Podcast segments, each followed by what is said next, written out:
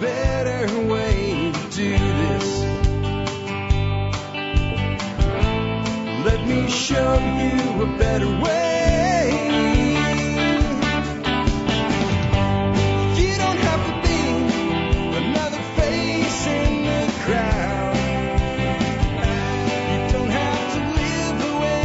Hi, folks. This is Jack Spirko with another edition of the Survival Podcast. As always, one man's view of the changing world, the changing times, and the things that we can all do to live a better life if times get tougher, even if they don't. Coming to you once again from Arlington, Texas, today with episode 633 of the Survival Podcast. It is a Monday, March the 28th, 2011. That means about 25% of the year is almost over. A quarter of 2011 has already come and gone. Christmas doesn't seem that long ago, does it? I bring these up once in a while. I'll say things like this to just, know, especially at the beginning of the show, just to put a reminder in you. How much further have you moved your life toward liberty since the beginning of the year? And 25% of it is almost gone. I know that's not really a big uplifting thing on a Monday morning if you haven't done a lot. If you have, though, it probably is. I just once in a while need to stop and make you think, and I wanted to do that early today. It also feels like forever since I've done a show. I know you guys had a show all the way through last week up through Friday. So Friday came and went, and you guys had a show, and uh, it was a typical Friday show, but I did five shows in two days last week, Monday and Tuesday. Crammed all my big work into two days, which was tough because I was going up to Arkansas again. And I did, and I signed a lease, and we now have our official Hot Springs uh, office. It's actually in Hot Springs Village up on the ridge line off Highway 7, uh, way up in the mountains. Really cool place, and uh, we'll be going back next week to start setting up the office so we can actually start broadcasting from there, and we've got the last bits of our move left to do. Uh, but everything is on track and we should be out of here fully by the end of next month, which will be great. And again, I'd like to thank everybody that's helped make that happen by listening to this show, sharing the show, and for especially to the supporting members. Without you, it couldn't have happened. So thanks a lot for that. The reason I mention all of this is because I may be a little bit off today. You go this many days without doing a show and your timing suffers, but I'll do the best I can for you. Today is a Monday. That means we're going to be doing your emails. that come to jack at the survivalpodcast.com. And uh, in those emails, you either put question for Jack, uh, comment for Jack, uh, video for Jack, or article for Jack in the subject line, any one of those, and that way I can sort them better.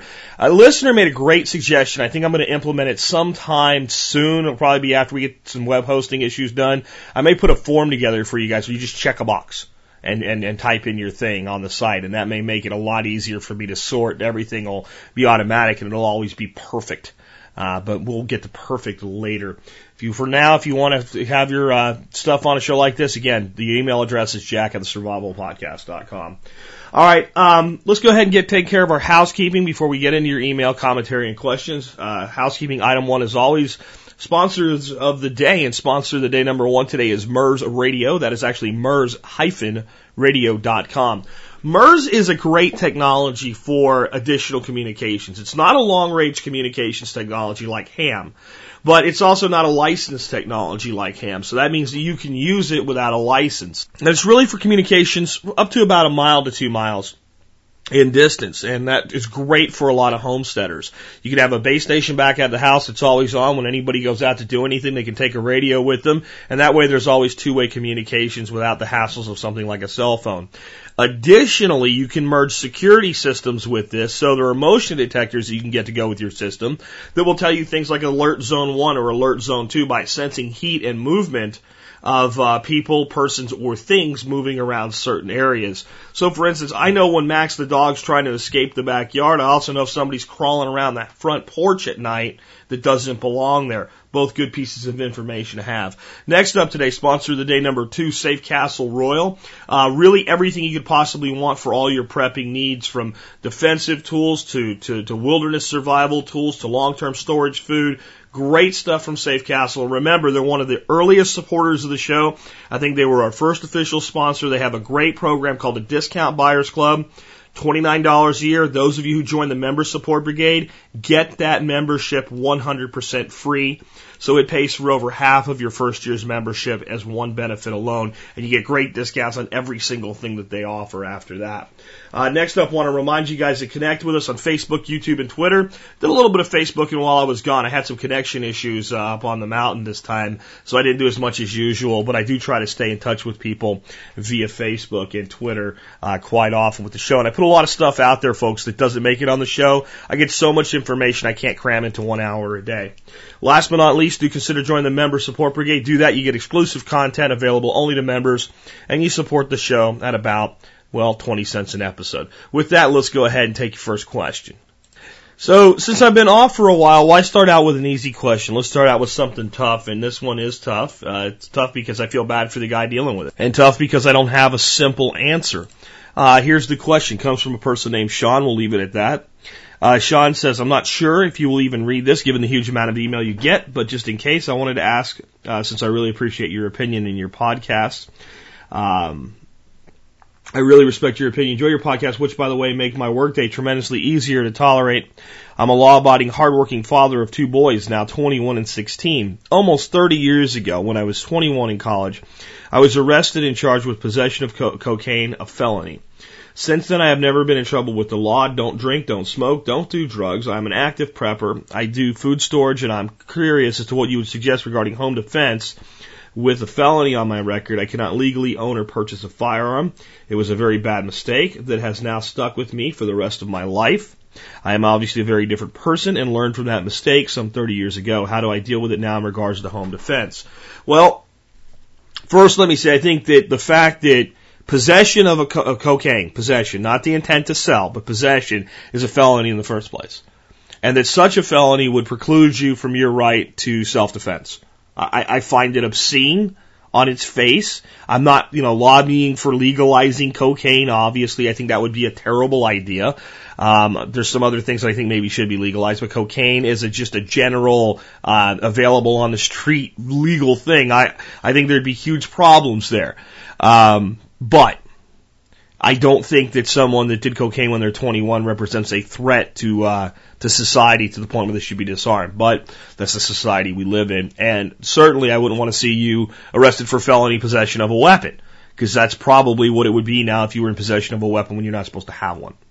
So what can we do? Well, we can fortify the home in the first place the way we should anyway, which is uh, you know, alarm systems are oh, they're okay, but they're not really a big uh, a big thing as far as I'm concerned. I think that there's a you know, the, the cops will show up by the time the guys are done cleaning out the house, and if you're there, uh, the alarm is really only so valuable. To be fair, on the other side of that argument, my brother-in-law, who's a police officer of about 16 years now, uh, has had an alarm system in every home he's ever owned. Has suggested that I do the same, even though I don't and insist that they're uh, really a very important element of home security. So I give you both sides of that view.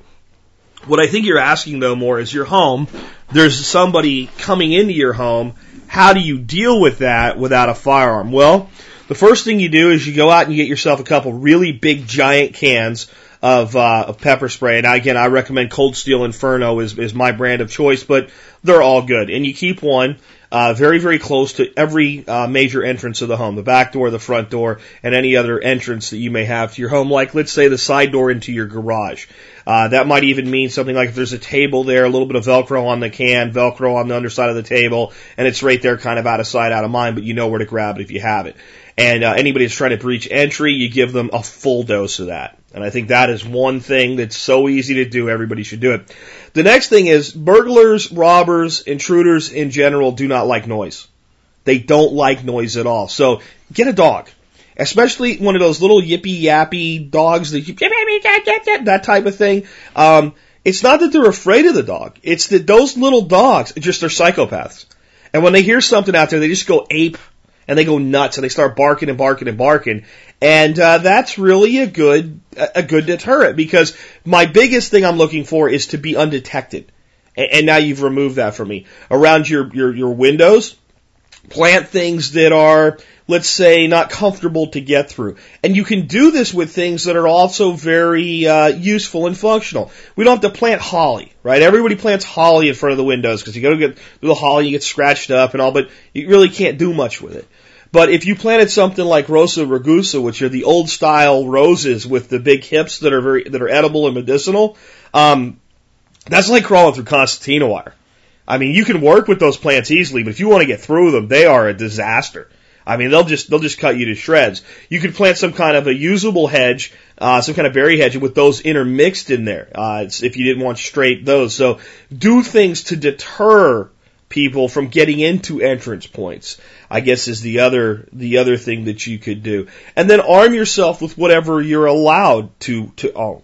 And I don't know what that is in your state and in, with your laws. And, you know, I don't know. Are you precluded from owning, uh, I can't imagine you'd be precluded from owning a knife. Um, it's, it's, you know, maybe you are precluded from carrying one, but in your home, I can't imagine that would be the case. So that, that would be another level of defense. Probably one of the most, uh, useful in-home defensive items that, that, you know, is lethal or non-lethal depending on how hard it's wielded is a good solid baseball bat. Um, there's no reason not to have one. It's a sporting utensil, a sporting, you know, sporting uh, item and what have you. And uh, man, it'll do the job. Now, people will say you can't really swing a bat uh, full tilt inside a home. Well, that's not the way you use a bat defensively anyway. It really isn't.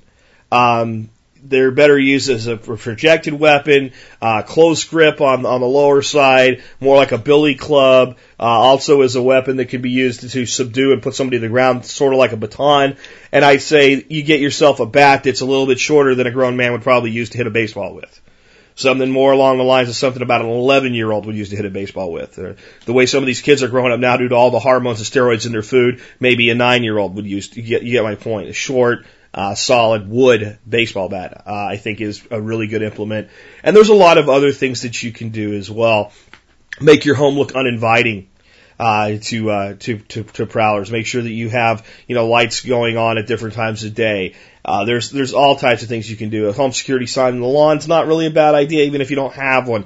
It's just a, another level of deterrency. Uh, but then, you know, there's always the trump card. It, it, I guess you're not married, but if you are, um, you could always have a spouse that's not convicted of a felony possess, control, own the weapons, and defend the home. And I know for a man, that might seem like a really big stretch to allow that to happen, but I'm going to tell you, it doesn't matter who's defending the property. And if it ever came down to a point where like we're in a really end all be all, you know, long term shit at defense situation, then you may choose to use that to arm yourself at certain periods of acute stress and I can only say that much because I can't advise you to break the law, obviously. Uh, but you know what I'm saying there. So that's that's kind of the best I can do for that. But you just have to take the same approach that people all around the world who live in countries where they can't own a firearm do. Uh, you, def- you, you know, you set up whatever means of defense you possibly can for yourself. I'd also talk to a lawyer and see if there's any way around this, this hurdle. There may not be, but it's worth a conversation. 21 possession of cocaine, not intent to, tr- intent to sell. Um, uh, you might have gotten railroaded back then to begin with. Uh, so I, I would maybe have a conversation with an attorney about that. I can't promise anything, but it can't hurt. Let's go ahead and take another one. Okay, this one comes from some folks in New York. We'll just say Todd. Todd says, my wife and I recently purchased 20 acres in the northern New York state, have put in a small cabin on the property approximately five hours from where we live now. We'd like to start some long-term investment crops that will eventually start to pay us back.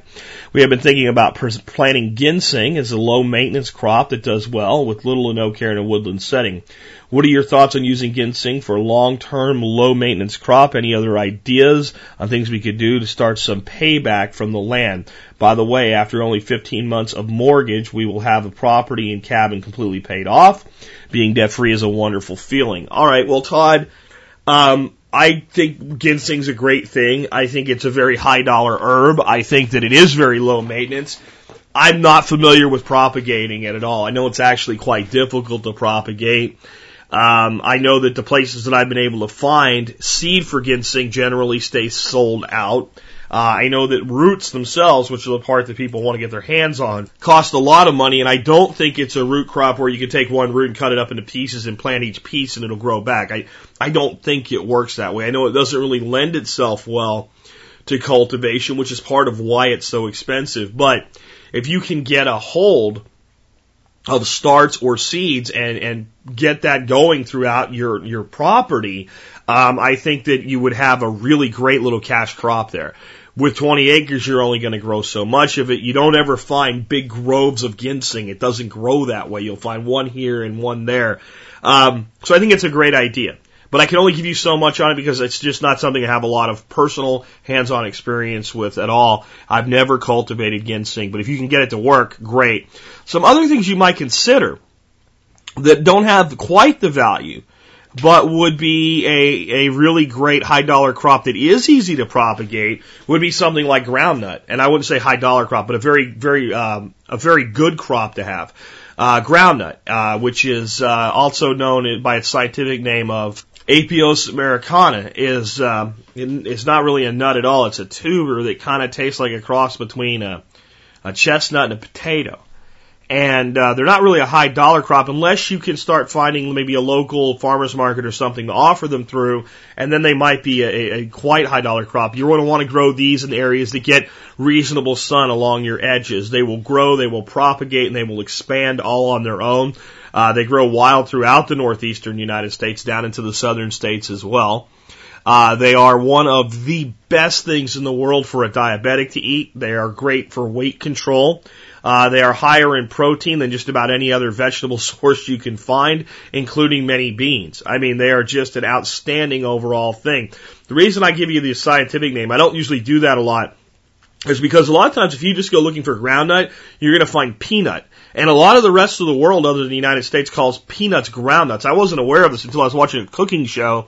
This dude was over in Vietnam cooking, and the, the lady referred to the peanuts they were putting in the in the meal as groundnut and uh, kind of looked that up and found out that is the case. But you're looking for Apios americana, and uh, it is a great additional thing that you could grow there. And I would say anything that goes along the lines of a fruit, a vine, a bush, a tree, maybe put in some hugelkultur beds. I'm, I'm kind of going to that as a, as a catch-all, be-all now that I, I've learned about the technique. Um, those types of things would work really well for you. I also want to use this opportunity to introduce something to the, sh- the show audience here uh, that I was just made aware of that is a really cool thing. It's called Groasis. And that, that's spelled G-R-O-A-S-I-S, like grow asis, like an oasis, Groasis. And, um, the, uh, the guy that created this, I think is, uh, from, from Holland or something like that, and the, co- the company's out of the UK. And I'm going to try to get the CEO of the company onto the show next week is what it looks like it's going to be now. But this is a little round box that's for starting tiny trees or trees from seed. And basically you fill it with water and it creates condensation drip and it only drips about two ounces of moisture into the soil a day, which doesn't sound like a lot. And it's not a lot, but it's enough that it actually gets a tree to drive its roots two meters or six feet into the ground very, very quickly. And once a tree's done that in its first year, it can get by anywhere, even in the desert, certainly in a place like New York. So for your fruit trees and nut trees, you folks that are out there, you may want to look into this product.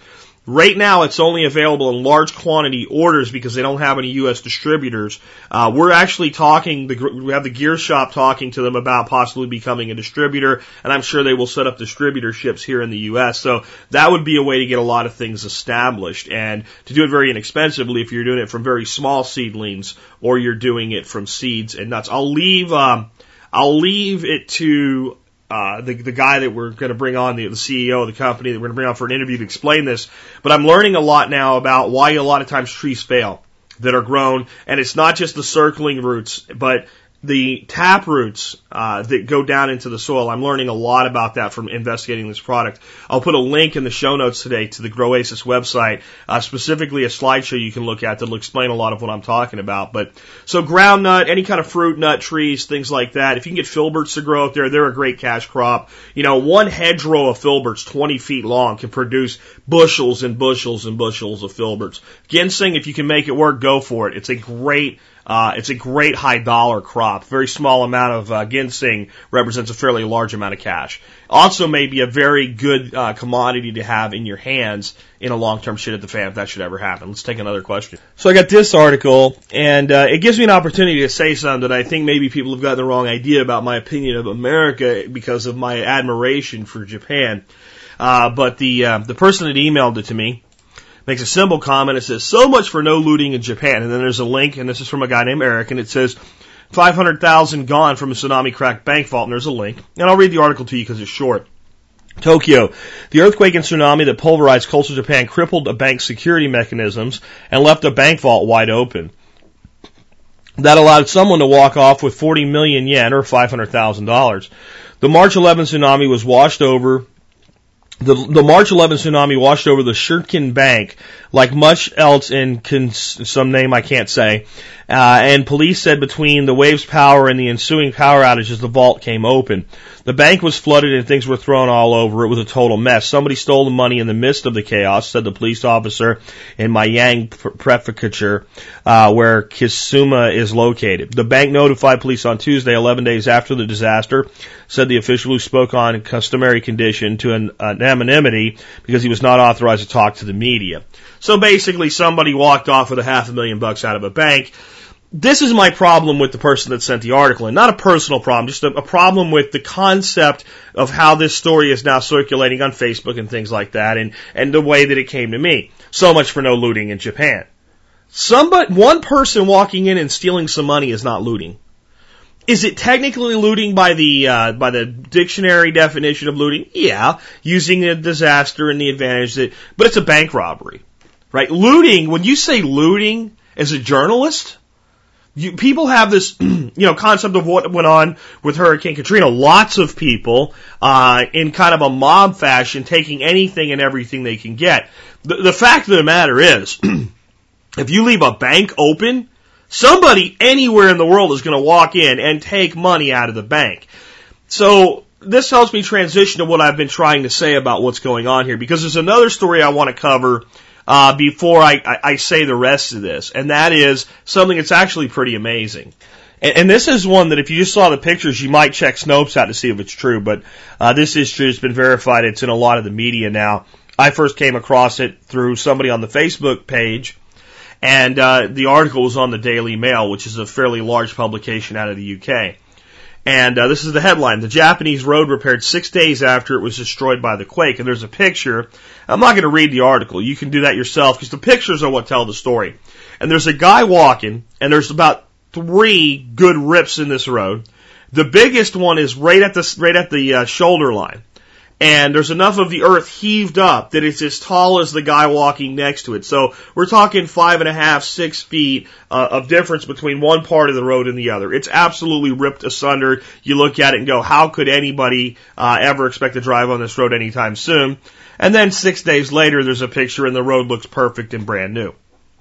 And what people have been sending this to me have been saying is your prediction about the Japanese being basically recovered from this disaster before we put one tenant in the World Trade Center looks like it's going to come true. And it is. And by the way, nobody's taking that bet with me.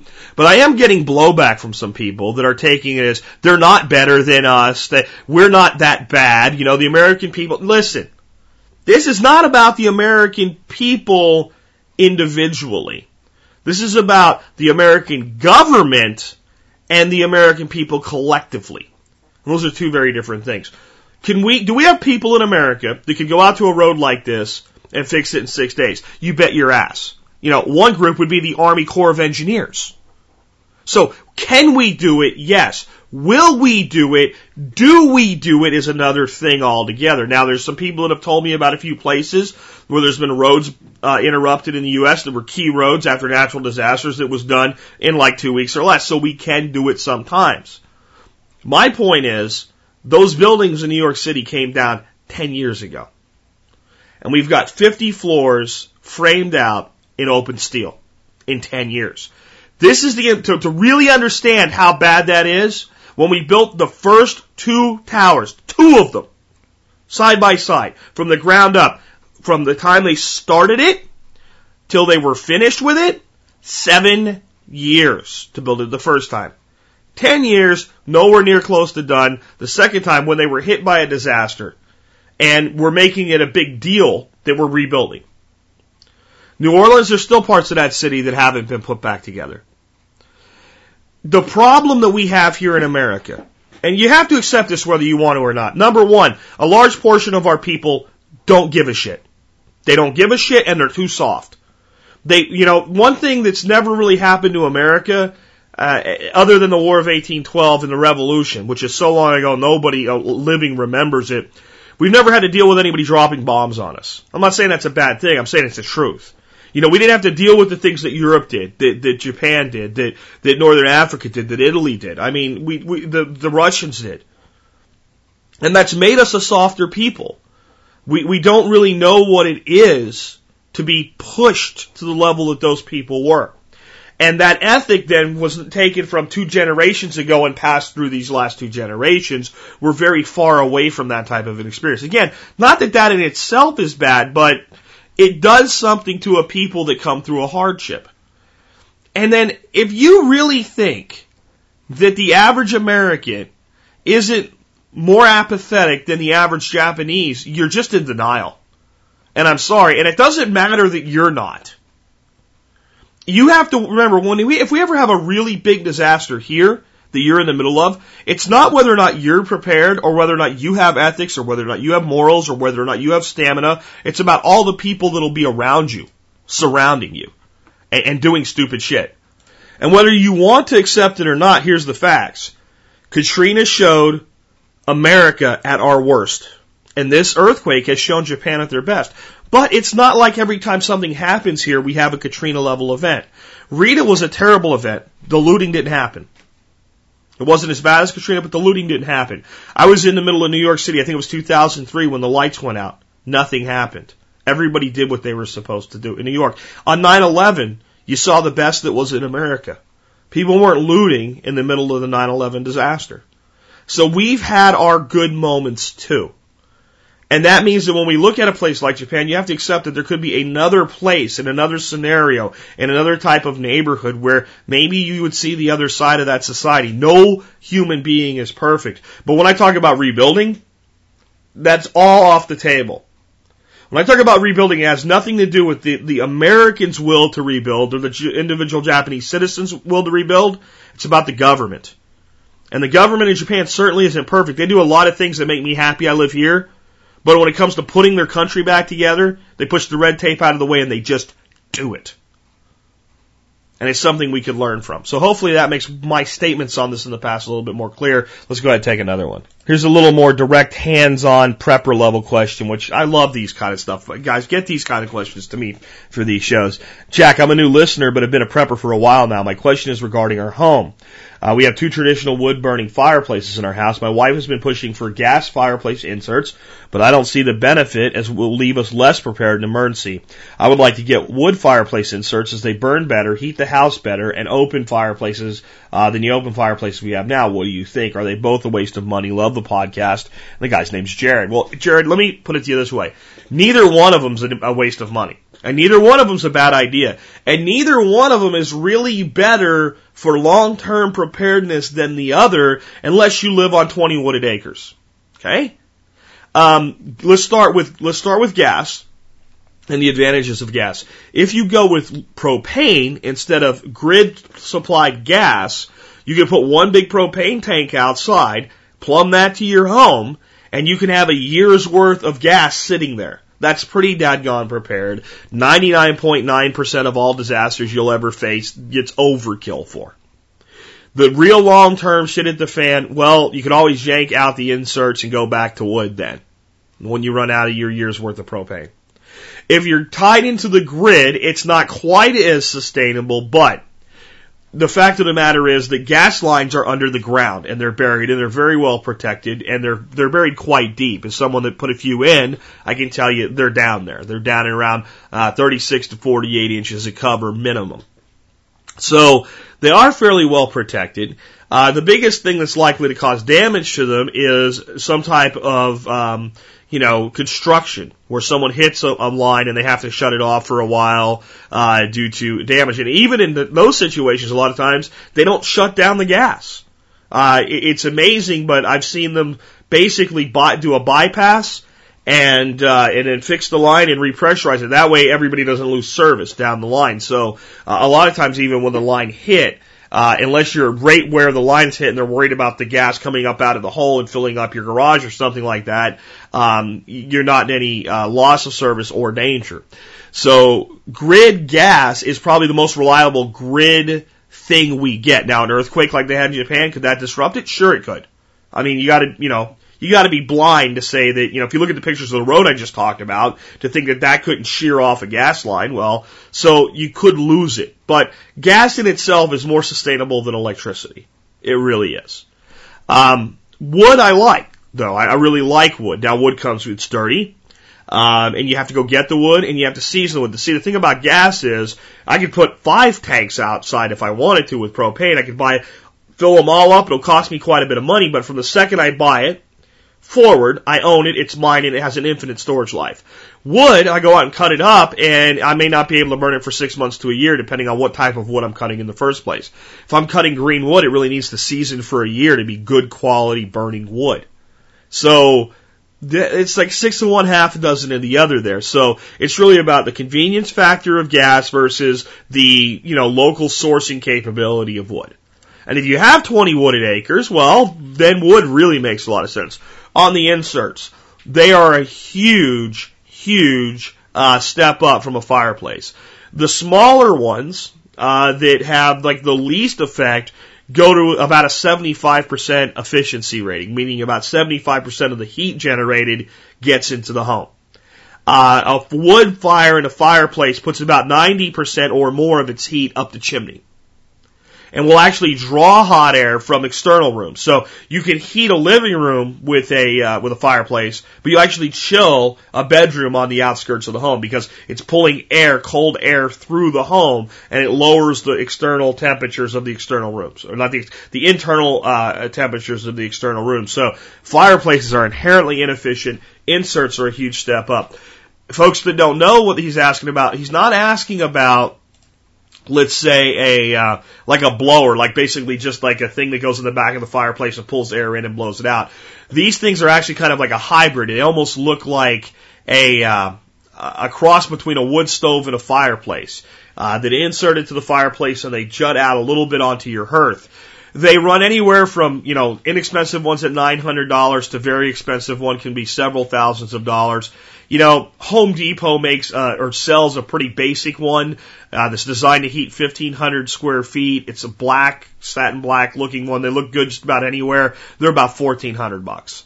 And I think that's a good model. I've actually looked at and touched that model. That's why I bring it up. Uh, the reviews on it are all very good.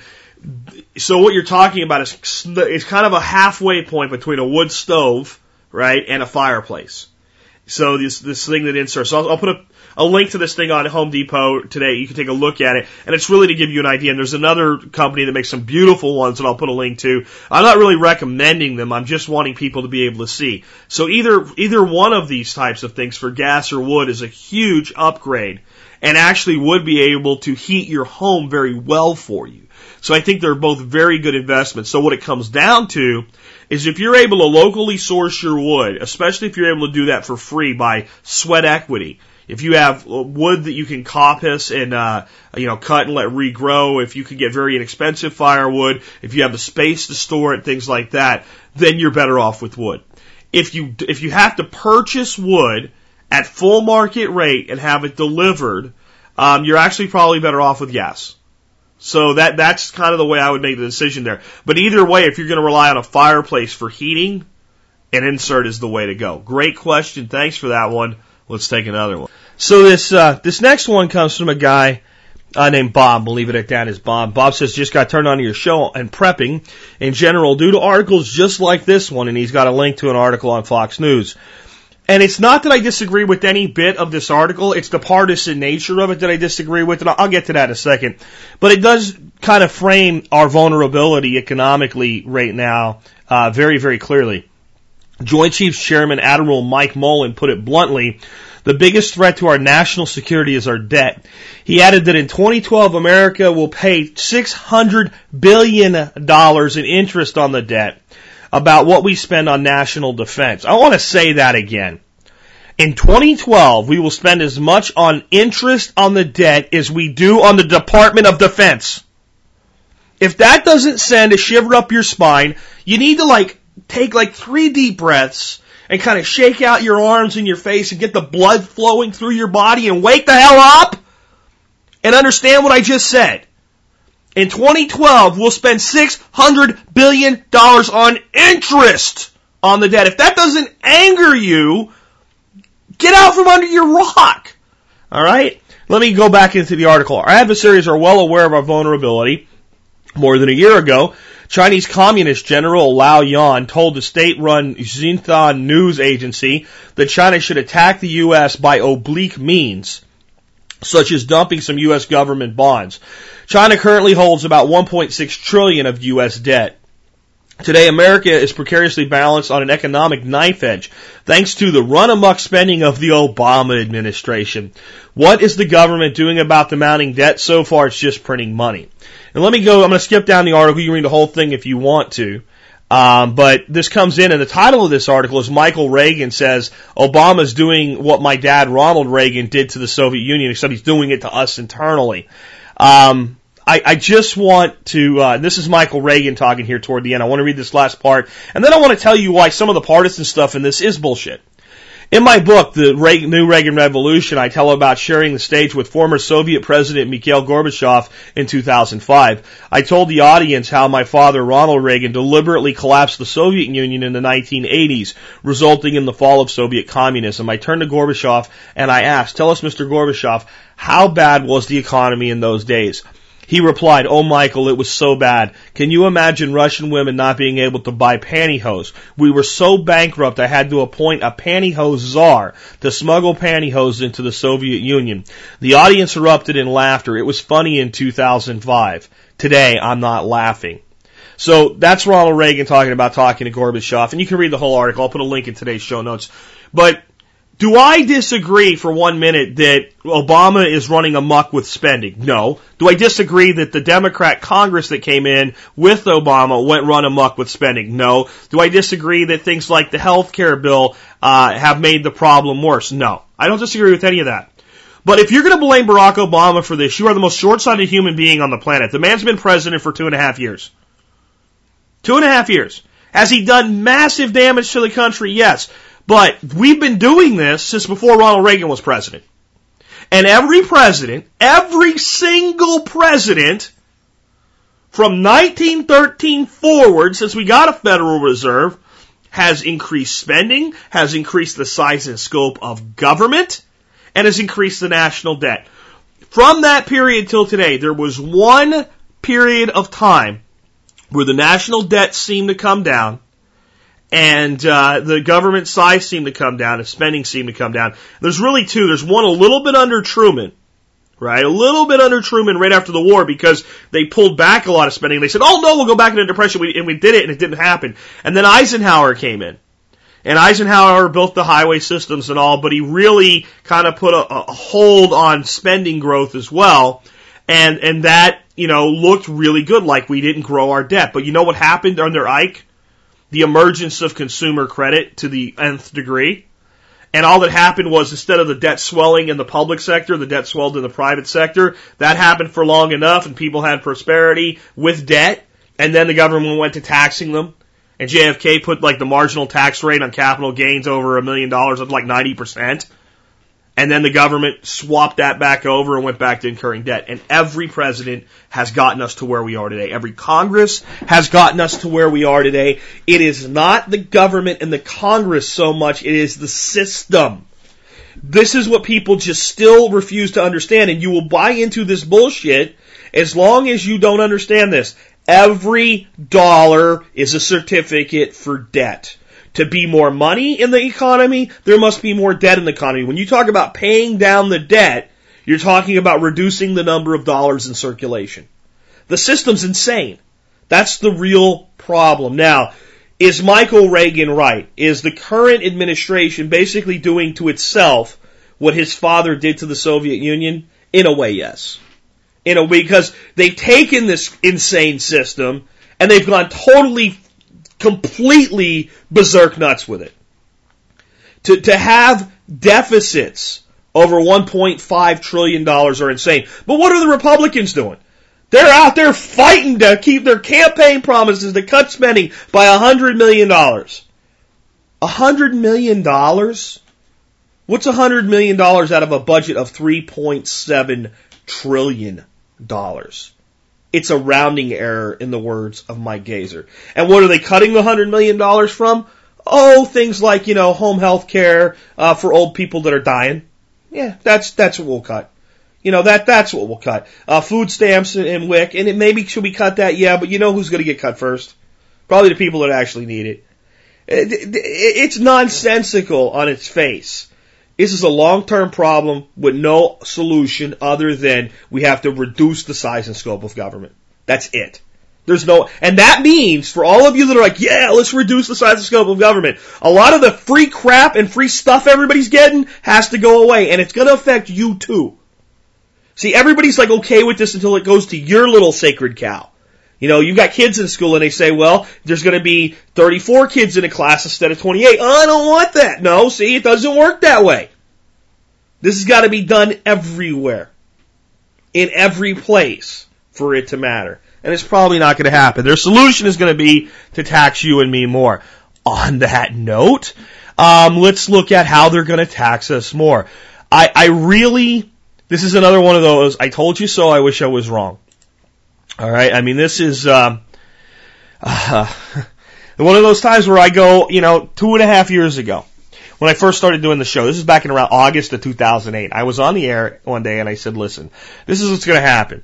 Going in the next couple of years with this recession and all, one thing that is going to be really amped up is the automotive industry and they're going to come out with plug-in hybrids. They're going to come out with fully electric automobiles, and America is going to vastly begin to decrease its use of gasoline. It's going to happen.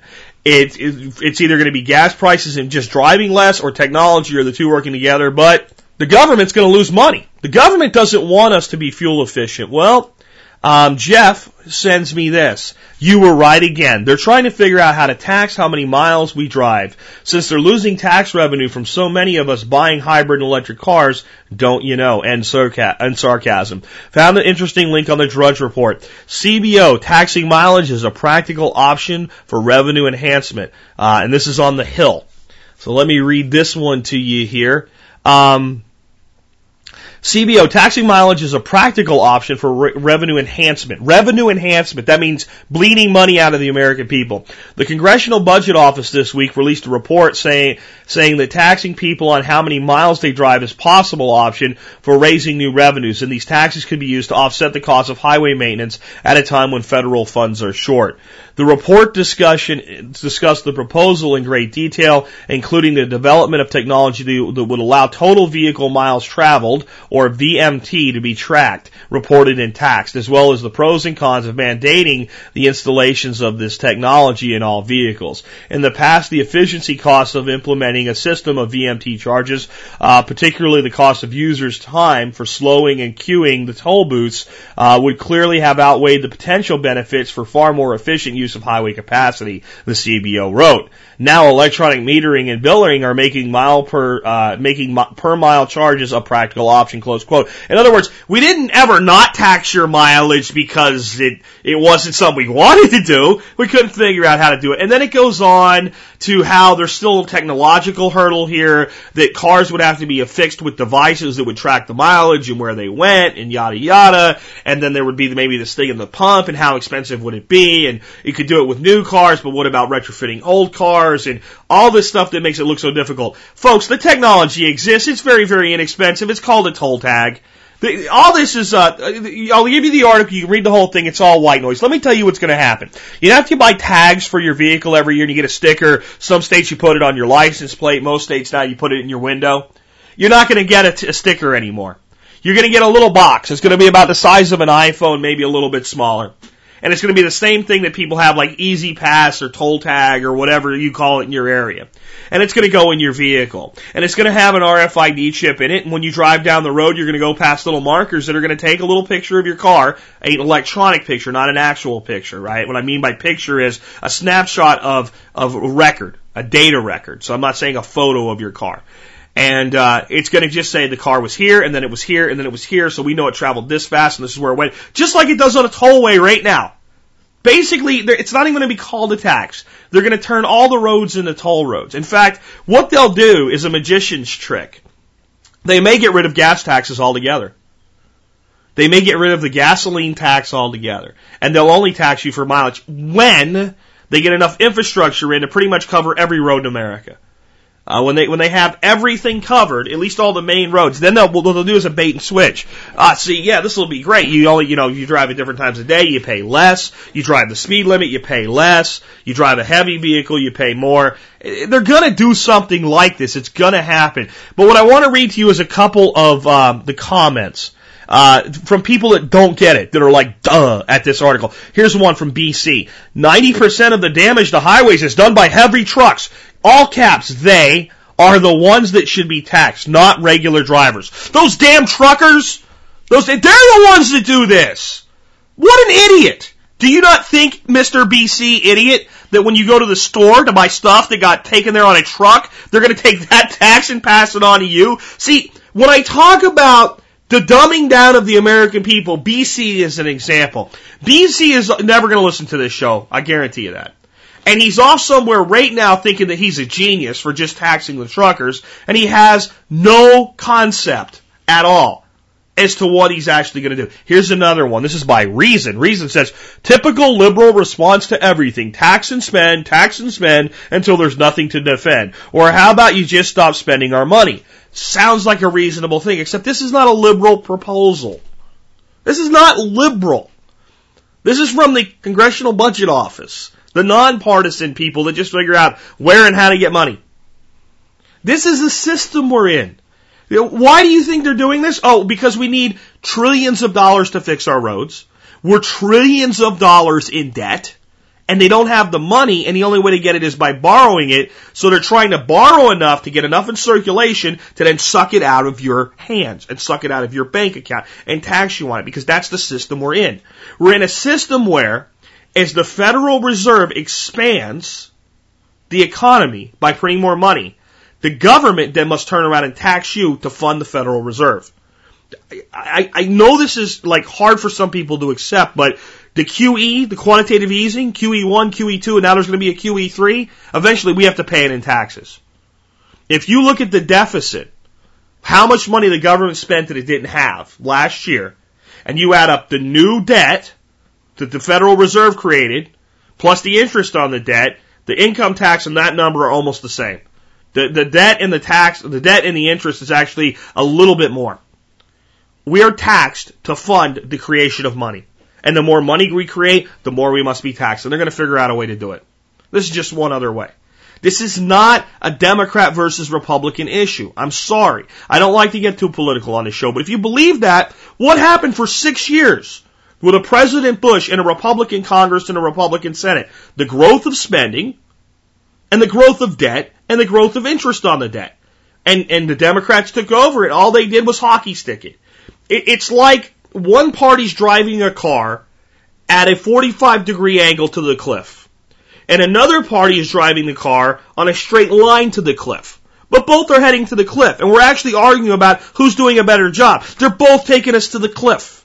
And the cliff is a very nasty place. This country is in store for what happened to the Soviet Union. It won't look the same. Because it's a different kind of government, it's a different kind of people, it's a different country, they have different resources, it's a different culture, it's a different heritage, it's a different history. It's not like all of a sudden all the states are going to be independent, you know, sovereigns. It's not like you're going to break into six sections like the one Soviet scientist said. Uh, we don't really know what it's going to look like, but we're going to go broke. There's going to be defaults, and there's going to be a lot of pain when it happens, and they're going to have to revalue the entire economic system of the United States. You want me to tell you when? I can't. I don't know. But I'm going to tell you, if you read this, read this whole article, you'll see that the stuff I've been telling you, I'm not crazy. This is exactly, I told you two and a half years ago. Actually, 33 months ago, I started the show. So probably about 30 months ago, which is right at two years ago, or two and a half years ago, I said this exact thing would happen. This exact thing. Now, I'm not going to be one of these idiots like I had insider information. No, it's just obvious. All you have to, I'm not a futurist, right? All I had to do was look at the current technology, where things were going, where the biggest shortfalls would occur, and if I were a government bureaucrat, how would I fix the problem if I didn't care about the American people? I just cared about getting more from them.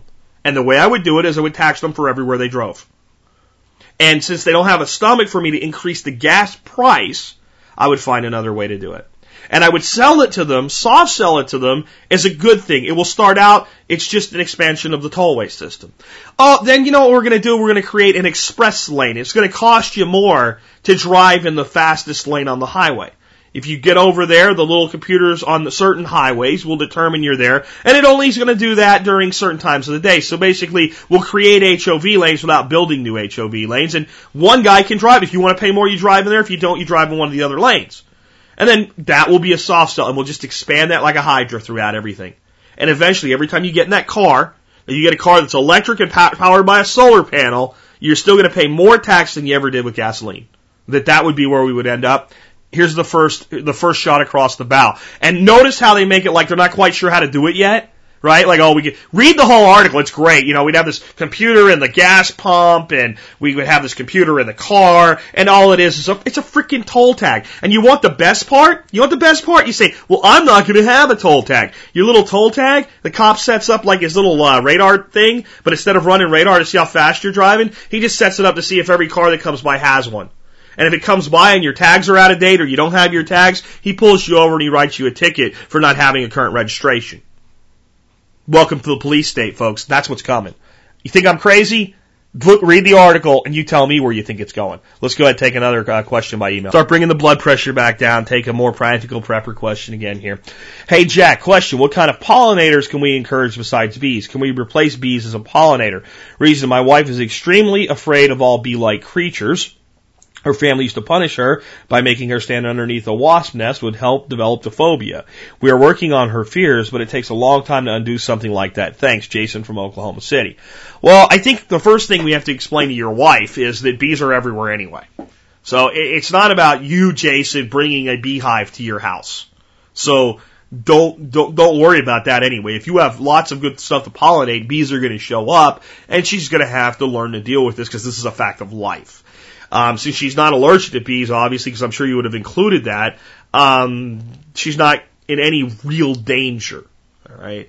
The next thing would be to explain that there are pollinators that you could have colonized on your property, like mason bees, that just don't sting. I mean, you could take your hand and put it directly in front of an, uh, you know, where mason bees are nesting, and they'll fly right through your fingertips and they won't even slow down. You actually have to grab one and squeeze it to get it to sting you. And I, I've actually never seen anybody stung by. I don't know anybody. Uh, my understanding is they can, but but I don't know anybody says yes, I was stung by a mason bee. So that would be one. Uh, if you plant lots of flowers, you're going to get lots of pollinators. Can you re- can we replace bees as pollinators? Not really, because there's some things they pollinate better than anything else. But there's a lot of pollinating insects out there. Uh, there are also some pretty good predatory pollinating insects. One is hoverflies, and uh, if you plant plant sweet alyssum, uh, you will attract tons of hoverflies. Uh, parsley, if left to go to its second year uh, in flower, attracts hoverflies like you know, no get out. So there's all types of little flies that are also pollinators. And there's all types of little tiny bee type creatures uh, that are less obvious than a honeybee uh, that you can attract. And it all really comes down to habitat. So as much variety and diversity of flowers as possible. Um, with your wife, you got to ask her a question.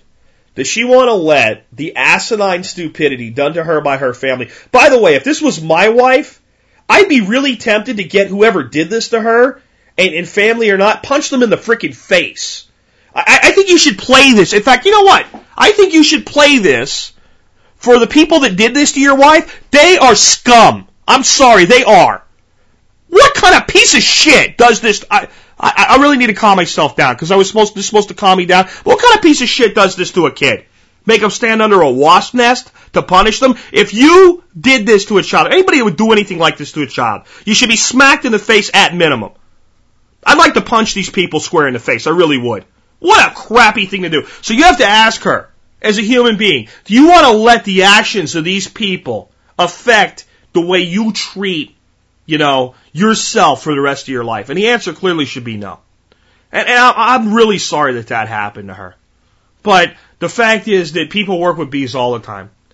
And even when they get stung, it's not that big a deal. Being stung by a honeybee and being stung by a wasp are two entirely different uh, uh, scenarios.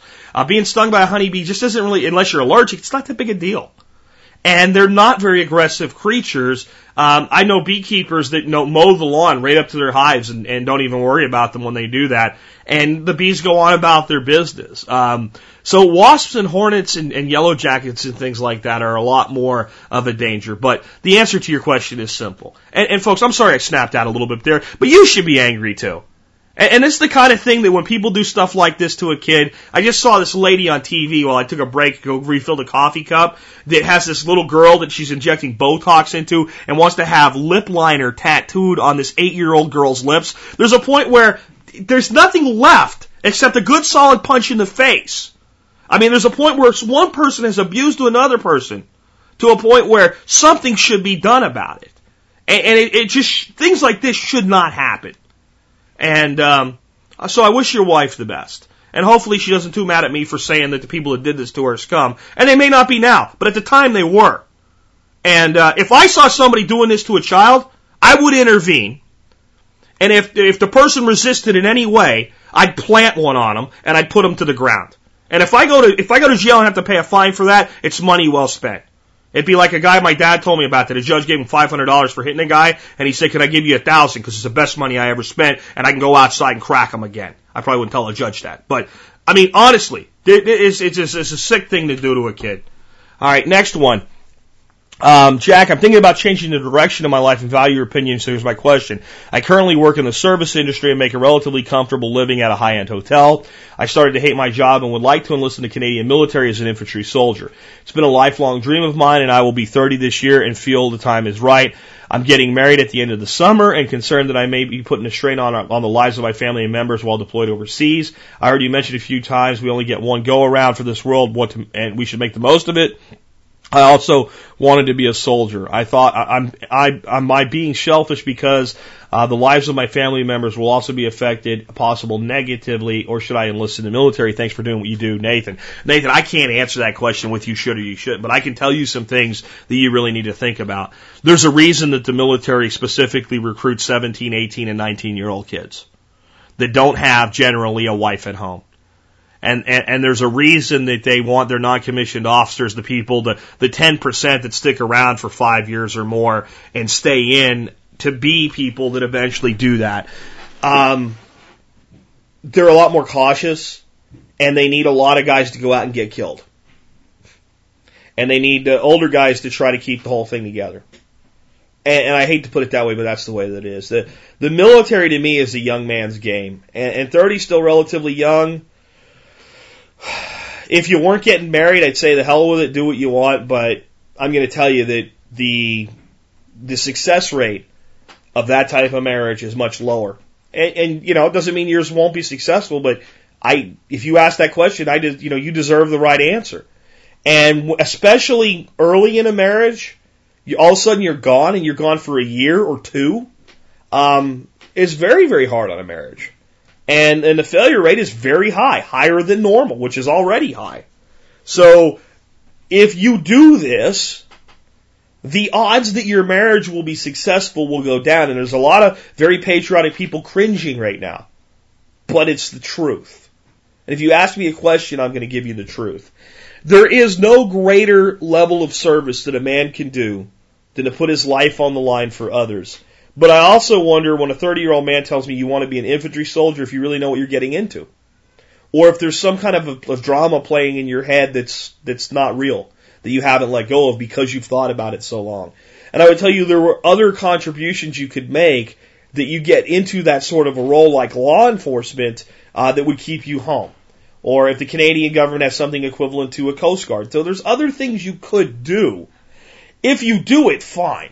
And I respect you for it and I honor you for it. But at 30, at 30 myself, and I wasn't married, uh, was I married at 30? I don't remember now. Somewhere right around 30 is actually when I married Dorothy. Um, I guess I was like 31. So 30, I wasn't married, but I was in a long term relationship and we were going to get married. I would have never joined the military at that age. Had I never been in the military, my answer might have been different, but having already served and knowing exactly what I would have been getting into, there is no way that I would have done it at 30. So I would respect the hell out of you for doing it. But it's personally something that I wouldn't do. I would look You know, what is it that you want from the military? I think, Nathan, that would be the big thing. What, what is it about that level of service that you feel would make your life more complete and more whole? And I would look to see if you could find another way to do it at this stage of your life if you're concerned about your marriage. Now, I'm going to get hate mail. I'm going to get hate mail from military families that have been together for 24 years. The guy's currently deployed to Afghanistan and this wife is faithful and waiting for him to come home and they've been together since they were sweethearts in high school. I know that happens, so don't send me the hate mail. And I have so much respect and so much admiration for the people that are able to do that. And that's why when I get an email from a, a, a spouse, whether it's male or female that's home, about their, their, their other spouse being overseas or something. That's why I thank the spouse and the service person for what they're doing because I know it's a huge sacrifice for both. But I also know the harsh reality that for every one that it works out for, there's at least two that it doesn't. And I, I saw families torn apart by deployments. I saw it happen. So you can't tell me it doesn't happen. I saw guys get the Dear John letters. So you can't tell me it doesn't happen. And it's a concern. And if you go into it believing that it's not a concern, you're not going into it fully informed. Best I can do for you today. Um, next one, Jack. Uh, what advice would you give someone uh, on overcoming the second rut of debt? Uh, the let's take a break from being frugal period. My wife and I have been on a debt snowball for a couple years. The credit cards are paid off, as is my student loan. We still have her student loan and mortgage left to go. 12K for the student loan, 75K for the mortgage. We're both 28. We have both increased regular spending patterns lately, are still paying off the debt, but at a much slower pace. Thanks, Ted. Uh, Ted, this is what I would do. The first thing I would do is I would sit down and redo the entire, the entire financial plan. You've already come so far, you don't want to backslide. So you need to come up with the new payment schedule. How much, you gotta act like you're just starting the debt snowball from a square one. But you also have to say, you know what?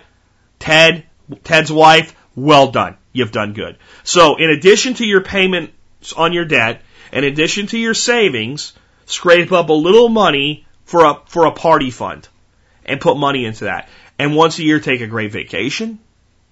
Once a year, go out and buy something you really, really want but don't back off, especially, especially the student loan debt. It's only $12,000. That's $1,000 a month for a year.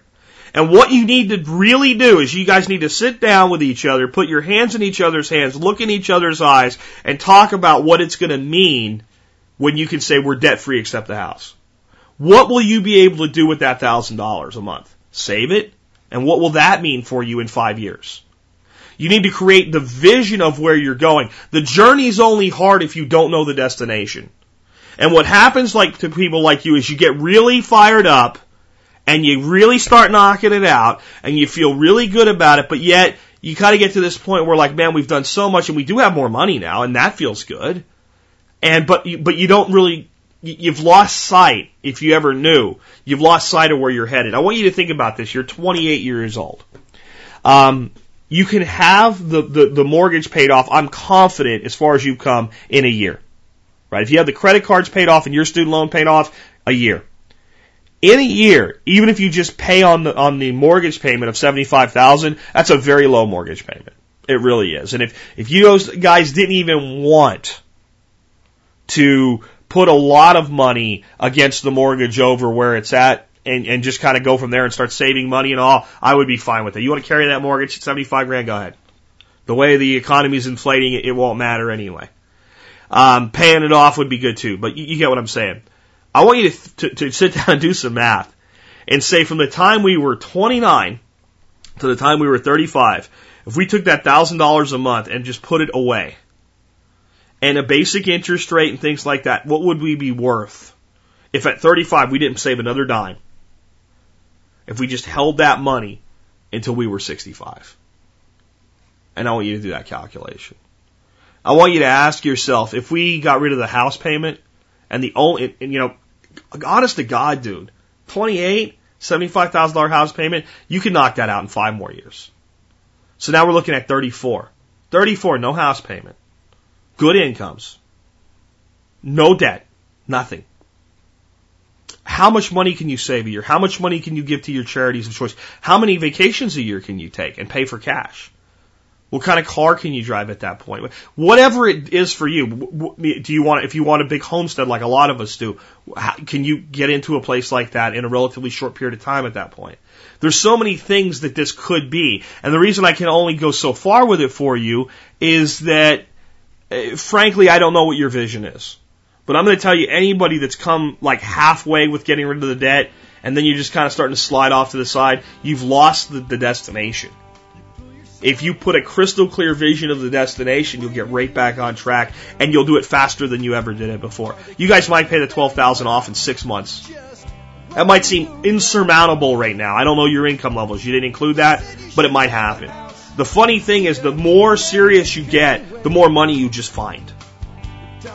And when you get that student loan paid off, again, the housing debt is the one debt that I'm kind of comfortable with some housing debt. I always want a little more going on that debt than what they ask for because the incremental increase is, is just awesome what it does over the total life uh, of the loan. But if there's any debt that is okay, that's the debt that's okay. But get your vision crystallized. Um, and with that, I think we're going to go ahead and wrap up today. I actually had one more story for today, but it's it's already been a long show. I know my timing was a bit off, and I've got a little bit of congestion going on in the throat again. And uh, so I, I hope I did a pretty good show for you guys today. Tune in tomorrow. I'm going to have a cool show for you tomorrow. I'm not going to tell you what it is, but I am going to tell you it's going to be cool, and it's going to be on a single subject, and it's going to be something that everybody can do. And with that, this has been Jack Spirko with another edition of the Survival Podcast, helping you figure out how to live that better life if times get tough, or even if they don't.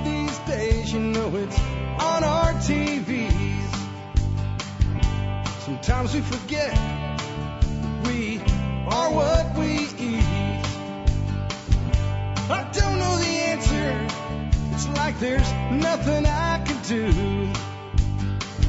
It's the price we pay, I guess, when we follow all the rules. There's a better way to do this. Let me show you a better way.